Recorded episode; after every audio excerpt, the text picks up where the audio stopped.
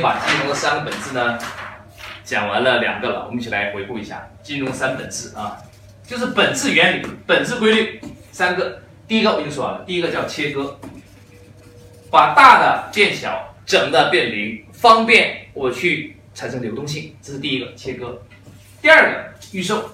我切割完之后怎么办呢？不是自己去投入，而是事先把它制造出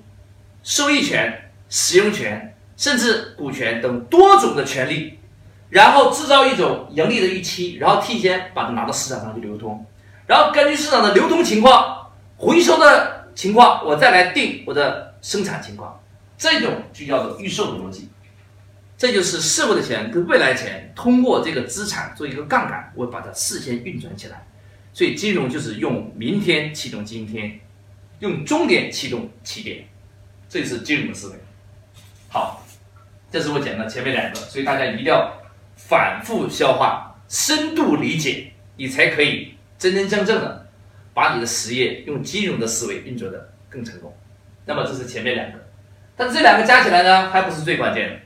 金融还有一个第三个最最关键的一个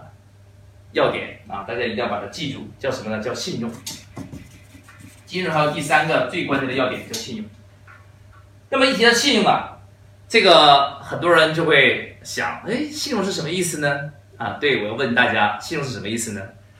常规的思维，很多人一提起信用，就会首先想起来是什么呢？是啊，我去哪个银行申请了一个信用卡，然后呢，这个银行给我了多少这个透支的额度？比如说给我两万块，那可能我的信用就是两万块；那么给我五万块的额度，可能我的信用就是五万块啊。这是常规的对信用的理解。但实际上呢，你所说的这种啊信用卡的额度这种信用呢，它是一个信用这个概念的一个很小的一个应用。信用其实是一个非常庞大的一个概念，它是市场经济的灵魂啊。你如果翻开市场经济学的书籍，它上面一定有类似的表述，就是说市场经济就是信用经济。一个国家、一个社会，它要想用市场经济的原则运转它。他必须经营他的信用，那么我们就要理解到底什么是信用呢？它为什么是市场经济运转的支点？我们一定要理解信用的本质奥妙。好，我们来理解什么叫信用啊？那么一说信用，我就要做一些对比，你就方便深度去了解它。比如说一个人他想去贷款买房，他只能交首付，那么呢，银行一定会评估他的信用状况。如果他是普通的一个打工仔，那么信用状况呢可能不会非常高。但相反，如果他的职业呢是教师、公务员，他往往申请这个贷款会更容易。你们说为什么呢？很多人会说，那是因为他职业稳定啊，他收入稳定啊。你说对了。其实信用是什么呢？信用本质上，它不仅仅是你的银行卡那个额度啊，额度只是它的一个表现的一个形式。信用从本质上来讲，我们给它一个简单清晰的定义：信用是指人们对你未来盈利能力的一个预期。我再说一遍，信用是指一个人或一个公司未来盈利能力的一个预期啊，这一点非常非常重要，这个定义啊很关键，大家一定要把它记住啊。信用是指未来盈利能力的预期，这里边有几个关键词。第一个关键词叫未来，什么叫未来呢？不是说你现在有多少，你现在有，也不代表你未来有。人们看你的信用，更多的不是看你现在，而是看你的未来啊。现在只是未来的一个证据，但是现在也不一定等于未来。所以你要想让你的信用高，你必须把你的未来要塑造好，这点非常非常的关键啊！这是第一个关键词，叫未来。第二个关键词叫做盈利能力。盈利能力就是未来你能赚钱，你能挣多少钱呢？你要有个清晰、简单、直接的评估，这也很重要，叫未来盈利能力。第三个，它是对它的一个评估跟预期，不是说你现在一定要实现，而是人们认为你未来可能会实现，那么这个预期越大，你的信用越高；如果预期越小，你信用越低。所以，信用就是这三个关键词的组合。我再说一遍：第一，未来，第二盈利能力，第三有预期。那么按照这三个关键词来估计，我们就知道一个企业要融资啊，你必须有信用，但是呢有信用你不用去求银行，用传统方式，你只要去制造一个未来盈利的预期就可以了，你就有信用了。那么我刚才说的就是如果你去银行申请贷款买房，你是教师公务员，那么你的未来盈利能力预期就是很好。为什么呢？教师公务员职业很稳定，收入比较高，比较社会受社会人们的尊敬啊，他的可行性比较强，所以他容易申请贷款。但是同样是一个人，他就申请贷款。假如他已经退休了，那你说他容不容易申请这个贷款呢？他就不太容易了。为什么？为什么退休的人不太容易申请贷款呢？那是因为啊，一个人假如他都已经退休的话，他的未来盈利能力的预期啊，就不是非常的高。所以啊，信用的奥妙就是这三条的组合。那么对我们中小企业来讲，我如果要想去融资，你就必须去经营你的信用，让别人认为你未来盈利能力比较强，你就很容易融资了。所以呢，很多人就他们融资的方式是找天使投资，做一个很漂亮的 P P T， 然后呢就跟天使投资人说我的商业模式多么好，我很容易挣钱，你投资我吧。但是这种呢往往啊不太容易成功。最好的方式是什么呢？就是我们有一个简单、清晰、可信的长期盈利能力的一个预期系统，当也就是我都说的信用系统。当你把这个信用系统做起来的时候，你再去找投资人，投资人就很容易相信你，那么他就很容易投资给你。所以融资的奥妙是在于什么呢？经营你的信用系统，而不是拿你的所谓的漂亮的 P P T 去跟投资人去做呃天花乱坠的描述啊。更关键是如何把你的信用系统做起来。啊，其实中小企业的融资更关键的也是在信用系统的经营跟建设上。那我们来看一下，如果信用是指未来盈利能力的预期的话，那么信用包括哪些部分呢？啊，在我们的实践中，对中小企业来讲，信用常见的表现形式有三种，我们一起来看一下。第一种信用是什么信用呢？叫做资产信用啊，叫做资产信用。我解释一下什么叫资产信用啊，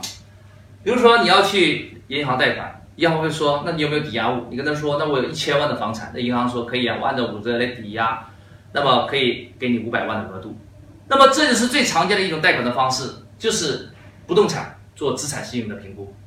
那么有些公司他说那我没有不动产，呃，这个我有动产行不行？可以啊，有汽车也行，机械设备有些也是认可的啊。那有些公司说那我没有有形资产，我有无形资产行不行？也可以啊。啊，有些公司它有一些发明专利也是可以做这个资产信用评估的一个工具的。所以这是第一个资产信用。但是资产信用啊不太适合大多数中小企业，为什么呢？因为很多人他去找银行贷款，银行说你拿两个亿的资产做抵押，那个企业家跟银行行长说我如果两亿的资产我还创业干嘛？更多的中小企业正是因为啊，它是从无开始的，它是从零开始的，它哪有那么多资产去找银行做抵押呢？所以这种资产信用不太适合大多数那些白手起家的创业者，它更适合那些有一定基础做二度创业的人。那么如果他是刚刚起步，没有太多资产信用怎么办呢？你会说那我是不是很难融资呢？也不是，你可以选择第二种信用形态。那么第二个信用叫什么呢？叫做协议信用。第二个叫协议信用。什么叫协议信用呢？就是你跟另一方签订了一份有稳定盈利预期的合同，这个合同就注定你未来什么时间用什么形式将拿到多少钱。那么这个合同本身也是一种信用，它也是一种未来盈利能力的一个预期，所以它也容易帮助你融到现金。那么对于中小企业来讲，更多的不是用第一种资产信用去融资，而是应该用我们的协议信用去融资。协议就是一张纸嘛，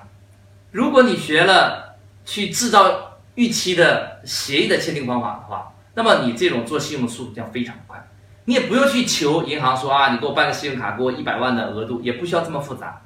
你如果懂了怎么去签订协议，去制造未来的预期。那么这张纸本身就值几百万，甚至值几千万都是可以的。中小企业老板更多的、更稳妥的融资方式，也是更靠智慧的融资方式，就是协议信用，去制造未来盈利预期的协议，然后这个协议去做融资，这是更稳妥的方式。那么你会说啊、呃，这个怎么来理解它啊？我给你举个例子啊，协议性的。呃，例子啊，那么呢，我有一个学员，他呢就是做污染啊、呃、水处理这个行业，那么他之前的方式呢是卖药剂给别人，做的就很辛苦啊。后来呢，我们说，哎，可以考虑一下用协议信用的方式改变你的整个的商业模式。那么改变的方法就是，我直接让他跟电子厂签订一份协议，那么。这个是这个老板跟电子厂签订一份协议，跟这老板说，电子厂说，你一年产生的这个，比如说药剂污水处理的药剂，比如说是八百万，那么现在以前你是每次进货的时候你都要给我这个钱，那么现在我们改一下，你到了年底再给我钱就行了啊，平时可以欠的。那对电子厂来讲，对电子厂啊这些老板来讲，他一定很愿意，为什么呢？因为解决了他的现金流压力啊，以前是每一次进药剂，可能每个月都要进一批，那么每个月都要给一笔钱，可能压力很大。所以呢，电子厂说你愿意给我赊账，那好啊，我愿意优先给你签协议。好，于是双方签了一个年度结算的污水处理的药剂的一个销售合同。那么接下来，我把这个协议签完之后，那么这个协议它的预期是多少呢？就是等于八百万。那么对于这个卖药剂的老板来讲，他就有压力了，因为他要先把药剂赊给对方，对方才年底给他结算，这时候该怎么办呢？好啊，我就教他，你找第三方金融机构，你直接呢把这个协议给这个金融金融机构看，然后让这个金融机构跟这个电子厂，然后再让这个金金融机构跟我们这些公司签订一个三方协议，只要我们用跟电子厂的合作协议。抵押给金融机构，金融机构就给电子厂一个额度，然后金融机构就放款，放款给我们卖药剂的公司，所以这八百万实际上是到了年底支付给这个金融机构了。我们从金融机构里在年初就把钱拿到了，所以我就引入了第三方金融机构，拿跟电子厂之间签的这份协议。完成了融资的功能，这就叫做协议信用。这种在实际操作当中啊，在企业之间是非常常见的，很多企业都用这套方式融资，有的叫做保理业务，有的叫做供应链金融，无论叫什么，它的逻辑都是我两个企业之间有交易，然后这个交易呢需要支付现金，但是对方的现金有压力，于是我找第三方金融机构把这个协议提前。跟这个金融机构做一个信用的一个评估，然后金融机构对这个企业进行放贷，然后把钱直接交付给我们，这样既解决了电子厂的资金压力的问题，也解决了我们的资金流转问题，金融机构也赚到了它属于的利息。中国很多银行在供应链金融领域啊都有很多的创新，它的确既放大了银行的这个贷款的一个收益，同时也解决了中小型企业现金流通的问题。那么这套方式就是我说的用协议去做融资的方式，它的原理就是协议信用，它更适合中小企业来做啊。那么这是信用的第二种形式，叫协议信用。第三个形式叫做样板市场信用啊，简称样板信用。那什么叫做样板信用呢？就是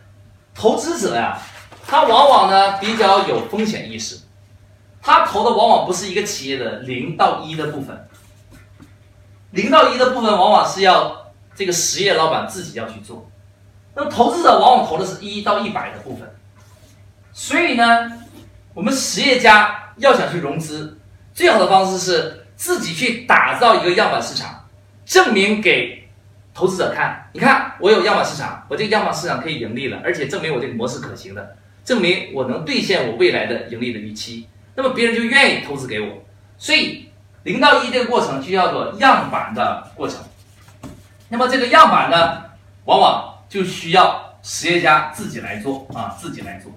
那么一到一百放大，我可以整合投资者的资金。那么这个就是放大的过程。放大过程，我就可以通过社会的资源，我可以通过投资者的价值、投资者的力量来完成。所以呢，在我们做融资的时候，尤其做信用融资的时候，由于你没有太多的资产做抵押，更稳妥的方式是你先签协议。签协议之后呢，自己去做一个样板市场，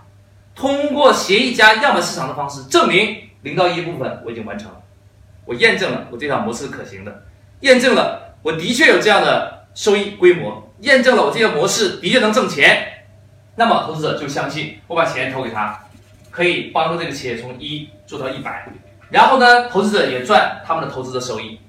所以实现了一种共赢的合作。那么这种就叫做样板信用。在实践之中，中小企业老板融资最常用的就是这两种信用模式，就是协议信用再加样板信用啊。资产信用呢，就对大多数中小企业老板来讲，往往是杯水车薪啊，这个很难达到那个投资者的一个要求，所以我们更支持的是用后两种，通过我们的智慧去设计交易合同，然后锁定一个未来盈利的预期，设计出协议信用，同时把这合同中的一小部分自己去把它启动，验证我这个整体的合同也是可行的，就把零到一的过程完成，这个样板信用。那么我样板信用放大就变成我的协议信用，所以这两个组合起来就完成了中小企业的信用融资的系统。所以这是我说的金融三本质的第三步，就叫做信用啊。那么我们再回到我们那个旅游地产的那个项目，那么你会说，那我前面已经切割完，我切割成很多份儿，每一份一亩地，每一亩地呢卖个小木屋，然后呢我接下来去做预售，预售完之后建设。那么我怎么去预售呢？投资者一定要看到样板呢，所以呢你为了做我说的小木屋的这个预售工作，你需要做信用，就像房地产开发商一样，一一定会装一个样板间出来，一定会装个样板间出来。那开发商为什么要装样板间呢？就是容易产生样板信用啊。很多人去买楼要看一下样板间，哇，一看样板间，哇，软装很漂亮，硬装很漂亮，灯光很漂亮，厨具很漂亮，电器很漂亮，他会想他自己的家一定也很漂亮啊。实际上说不定他买的就是一个毛坯房，但是他为什么还愿意去在样板间里去感受一下呢？因为啊，这是人性啊，人们总想是事先体验一下他未来的场景啊，总想把样板作为他内心的一个参照系，所以很多开发商不遗余力去经营他的样板间，这是有道理的，跟这个老百姓的购买的心理是有关的。所以，如果我们要做这个旅游地产的项目开发，那我们一定要做很漂亮的小木的样板间出来，这是毋庸置疑的，置之不理。第二，像很多开发商要做的事情就是。他设计出很多美轮美奂的效果图出来，啊，他一定要做很多很多的效果图出来，啊，效果图往往是有山有水有河，然后呢天上有鸟飞啊，旁边有很漂亮的景观，那么让客户通过啊平面的或者立体的 三 D， 现在不只是有那些沙盘了，现在还有一些呃 V R 啊 三 D 啊这种视觉效果的营造都是非常棒的。那么这个效果图相当于什么呢？相当于是协议信用啊，它也是制造未来预期的一个道具。那么样板间、样板信用、效果图、协议信用，所以我们做刚才我说的那个旅游地产的项目呢，其实也要用到信用的系统，把这些组合起来就是一个轻资产做旅游地产的完整的一个思路。我们一起来总结一下啊，从今天开始，大家就不要害怕运作重资产了，其实重资产可以变成轻资产。我们只需要思维的转换就可以了。那么这是我说的金融的本质啊，就是金融的三本质。第一个，为了让我的钱可以事先回收回来，我就要产生流动性。为了产生流动性，我就要化整为零。所以第一条叫做切割啊，第一条叫做切割。我不要看六千亩地，我把它分成一亩地一份儿，那我把每一份单独运转起来，我整个体系就活了。所以第一条叫切割。第二条叫预售，我不要担心说我的产品，那我该怎么去投资它呢？不需要你去投资，你只要去让社会的人去投资，然后用别人的钱去建就可以了，所以叫预售。那么预售呢，叫让渡权利。我已经说了，预售是三种权利的让渡，有使用权，有收益权，还有产权啊。在我们这个项目里边，由于他做小木屋不可能有小木屋的产权，国家不承认，所以我只能运转收益权跟使用权。在实际很多商业地产项目之中，它是可以预售产权的，比如说一些海外地产项目，它不要求是你楼盘封顶才能卖。很多海外地产的项目呢，是你可以提前收消费者的钱的。那、呃、国内越来越多的投资者到海外，比如说澳洲啊、泰国啊、境外去买房子，他们买的都是期房啊、呃，期房就是现在还没有，然后事先先交一部分钱，然后随着建设进度越来越增加，他交的钱越来越多。因此，海外地产的项目大多数其实都是一种产权的预售，这种是习以为常的啊。那么这是我说的第二种叫预售的方式，我用社会的钱加未来的钱来建设，那么还是写给客户这个选择：二十万我给你建漂亮一点点的，五十万建得更漂亮的，一百万给你建个超豪华的，是吧？甚至两万块我也给你建个草棚啊，让每一种投资者都有他的可以投资的机会，这样我就方便把我的土地资源提前流转出去，产生流动性，预期产生收入，然后直接用来完成今天的建设。我也可以用百分之一的钱可以做完百分之一百的项目，这是金融的思维，叫预售。第三步，那怎么让我预售的更容易呢？所以我要做犀牛啊！对中小企业来讲，预售本身就是把信用卖掉了啊，消费者获得的其实就是信用。那么我已经说了，信用有三种信用。我们在预售的时候，我建一个样板间，很漂亮的奢华的木屋别墅的样板间，里边做很精致的软装，给客户一种美轮美奂的体验。那么这就是样板信用。同时，我给客户看很漂亮的效果图，让客户自己去选择喜欢的地块，那么这都叫做协议信用。所以我们在旅游地产项目中，也是综合利用了信用的系统工具来完成的。在不一样的项目中，我可以用不一样的方法，但它的逻辑都是三部曲。甚至我可以说一句话，就是你打开金融的书籍，可能有几十种、几百种，甚至更多的金融工具。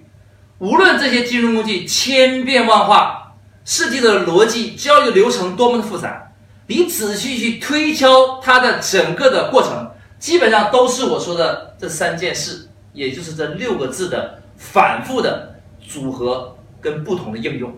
它一定都是有切割的部分，一定都是有预售的部分，一定都是有信用的部分啊！只是它怎么去运作，怎么做切割，怎么做预售，怎么设计它的信用，设计的方法组合出来的工具千变万化，打开可能有几千种、上万种的工具啊，无穷无尽的案例。但是说回来，只有这三个步骤、六个字、三件事，所以你一定要把它记住。记住这三个字，你就成为金融的入门者。如果这三个事你都没有理解的话，那么你只记一些金融的术语，记一些金融的工具，但是不可能让你成为金融的真正的啊、呃、操作的高手的。所以一定要把它记住。第一件事情叫切割，第二事情叫预售，第三个事情叫信用。这三个事缺一不可，它是任何一种金融工具必不可少的组合跟基因，所以它是金融的本质啊，金融的本质。当然了，具体应用的千变万化，不一而足啊。我不可能说今天把所有的金融的工具都讲完，但是你理解的三件事，你在你看这些金融工具的时候，你一眼看穿它，你很容易就知道它本质的运转规律怎么样。同时，拥有了这三个要素，你很容易把你自己的企业运用金融的逻辑去改造它。啊，我举个例子，啊，我有个学员。呃，他们呢就是这样去做的。他原来呢有一个生产眼镜的工厂，呃，就是很传统，都是去接单，接完单之后呢，组织员工去生产，做得很辛苦。随着行业竞争越来越激烈，利润越来越薄，所以这个行业呢整体呢越来越不景气。那么呢，他学完了切割、预售跟信用这三部曲之后呢，他就重新组织他的工厂，把他工厂由一个重资产的工厂变成了一个轻资产的工厂。你看他怎么做的？第一件事情，切割。你会说不对吧？这个工厂怎么切割呢？对，工厂也是可以切割的啊。怎么切割？嗯、呃，他把他的工厂，这是他工厂的厂房，它把它工厂分成了不同的区域，其中一部分呢是沿街的，它把沿街的区域呢分成几个块儿，然后呢到外边找投资者来建这种写字楼，然后出租出去跟别人来共享收益，相当于把工厂厂区的一部分的土地做空间的切割，这是第一部分切割完成。第二部分做人力的切割，那么由于他有很多的工人跟他十几年，他不识人，先把这工人裁工人裁掉，所以呢他的方法就是把工人分成不同的班组，然后呢借调给别的工厂去生产。他附近呢有化妆品工厂，还有各类的工厂，那么有些工厂在旺季的时候缺员工，所以呢他就把他的员工调到给别的工厂里边去帮助别的工厂生产，然后那个工厂呢把工资给他，他代替那个工厂去发。那么这个员工还没有离开企业，但这个员工又有了新的岗位啊，把这些员工的价值利用起来。那么当这个眼镜厂是旺季的时候，再把这员工调过来就可以了。所以他把工人也做了切割，产生了流动性。实际上这也是金融的切割的技术啊，把员工切割出去。好，这是我说第一步切割。第二步预售，那怎么办呢？他以前的方式是呃接到订单自己生产，现在不这么做了。接到订单之后委外加工啊，老外来看厂的时候，他还是让老外看的感觉工厂实力很强。然后接完单之后，他分包出去让别人去生产，所以整个体系过程中，他已经降低了他的经营的压力，然后更多的向老外更多的收取一些预售的款，然后让他整个工厂运转的很轻松啊，所以他把我这些金融工具也用的非常的好。那么呢，就在呃前不久啊，他那个城市呢来了一场台风，很多跟他周边的一样的厂房啊都受到了台风的影响。按照他自己的话讲啊，很多厂房都已经受到了毁灭性的打击，可能呢这个房顶啊建筑都被台风啊摧毁掉了，但是他工厂没有任何影响。为什么呢？虽然他的工厂也被摧毁了啊，但是由于他把他的工厂由重资产变成了轻资产，他的工厂的生产其实早就已经委外加工了，他的员工早在别的工厂完成了生产，所以他工厂早就已经变成一个壳子了。所以当别的工厂已经受到影响，没法继续生产，甚至很多工厂破产倒闭的时候，他没有任何的影响，因为他把重资产用金融的思维变成了轻资产。所以很多企业老板，你不学金融，你只用传统的做实业的思维，你就很难解决重资产、人力的问题、工厂的问题、场地的问题、回收的问题啊、投资的问题、成本的压力的问题、存货的问题。看上去这些问题林林总总，不一而足，可能一个企业经营起来有一百多个问题，但是你回收回来，在我来看往往就是战略的问题，而战略的问题很多往往又是你现金运转的问题，而现金运转的问题可以用金融的策略把它化解掉，就是我的切割、预售跟信用的方式就可以解决掉。好，那么这是我说的这个工厂的案例。同样啊，这是一个工厂的切割方式。我还有一个客户，那么他们也是做工厂，他也用切割的方式解决了他工厂的重资产的运转问题。原来呢，他有三千平米的厂房，三千平米的厂房全都是他自己的员工、自己的生产线啊，生产十几种产品。那么呢，学完这套金融策略之后，他彻底的改变了公司的运转的模式。他把每一条生产线全都单独的外包给第三方，让那些小的作坊的人说：“你们不用再额外去找场地了，你们直接到我这里来生产，我把这个生产线承包给你，你一个月定期给我交点租金，然后我统一帮大家去销售就好了。”所以很多那些做小生产线的这些小作坊的人，他愿意到这个大的工厂，又很气派，并且设备很棒啊，租金相对于他自己交租金来讲，其实更低了。所以很多小作坊的老板就过来了，于是他把他十几种产品变成十几种不一样的流水线切割预售，也就是外包给第三方。他整个企业园区外人看上去还是那么漂亮，还是那么壮观，还是那么大气，但实际上他企业已经变成了轻资产，他把不同的生产线全都已经外包出去了。那么他自己企业管理就很轻松，他组织大家用同一个品牌继续打市场，他获得了更高的利润空间，更轻松的管理的模式啊，这就是我说的金融的思维。所以金融不是简简单单去融资这么简单，金融它的逻辑就是如何把重资产变成轻资产，把不能流通的资产变成可以流通的资产，把完整的资产变成细分的资产。所以它只要细分化，那么它就容易整个社会资源，容易吸引别人的人力，容易吸引别人的物力，容易吸引别人的财力。那么同样的道理，自己的也可以预收流通到社会上去，让社会跟自己产生了更大的交换价值。这就是金融的思维。至于你是用拿它来融资，还是融人，还是融其他的产品，还是融机械设备，那个使用起来其实并不复杂，只要你理解本质，再去设计方法，水到渠成。所以学习啊，要有核心有外围，从核心入手，然后找到它的本质规律，把它发散出去，你自己可以创设出多种这样的工具出来。那么这就是我今天分享的主题，就是金融三本质，你要把它记住啊。第一个一定要记住，叫切割；第二个叫预售；第三个叫信用。那么你可以把你的工厂，把你的公司拿来，按照切割、预售、信用的方式，你思考一下，有没有一种切割方式让你管理更轻松？有没有预售方式让你事先收到钱？有没有一种信用组合的方式让你更方便的去融资、融资源、融机器、融设备，让你更容易的把自己的资产流通出去，把社会资源流通回来，产生巨大的社会管道价值。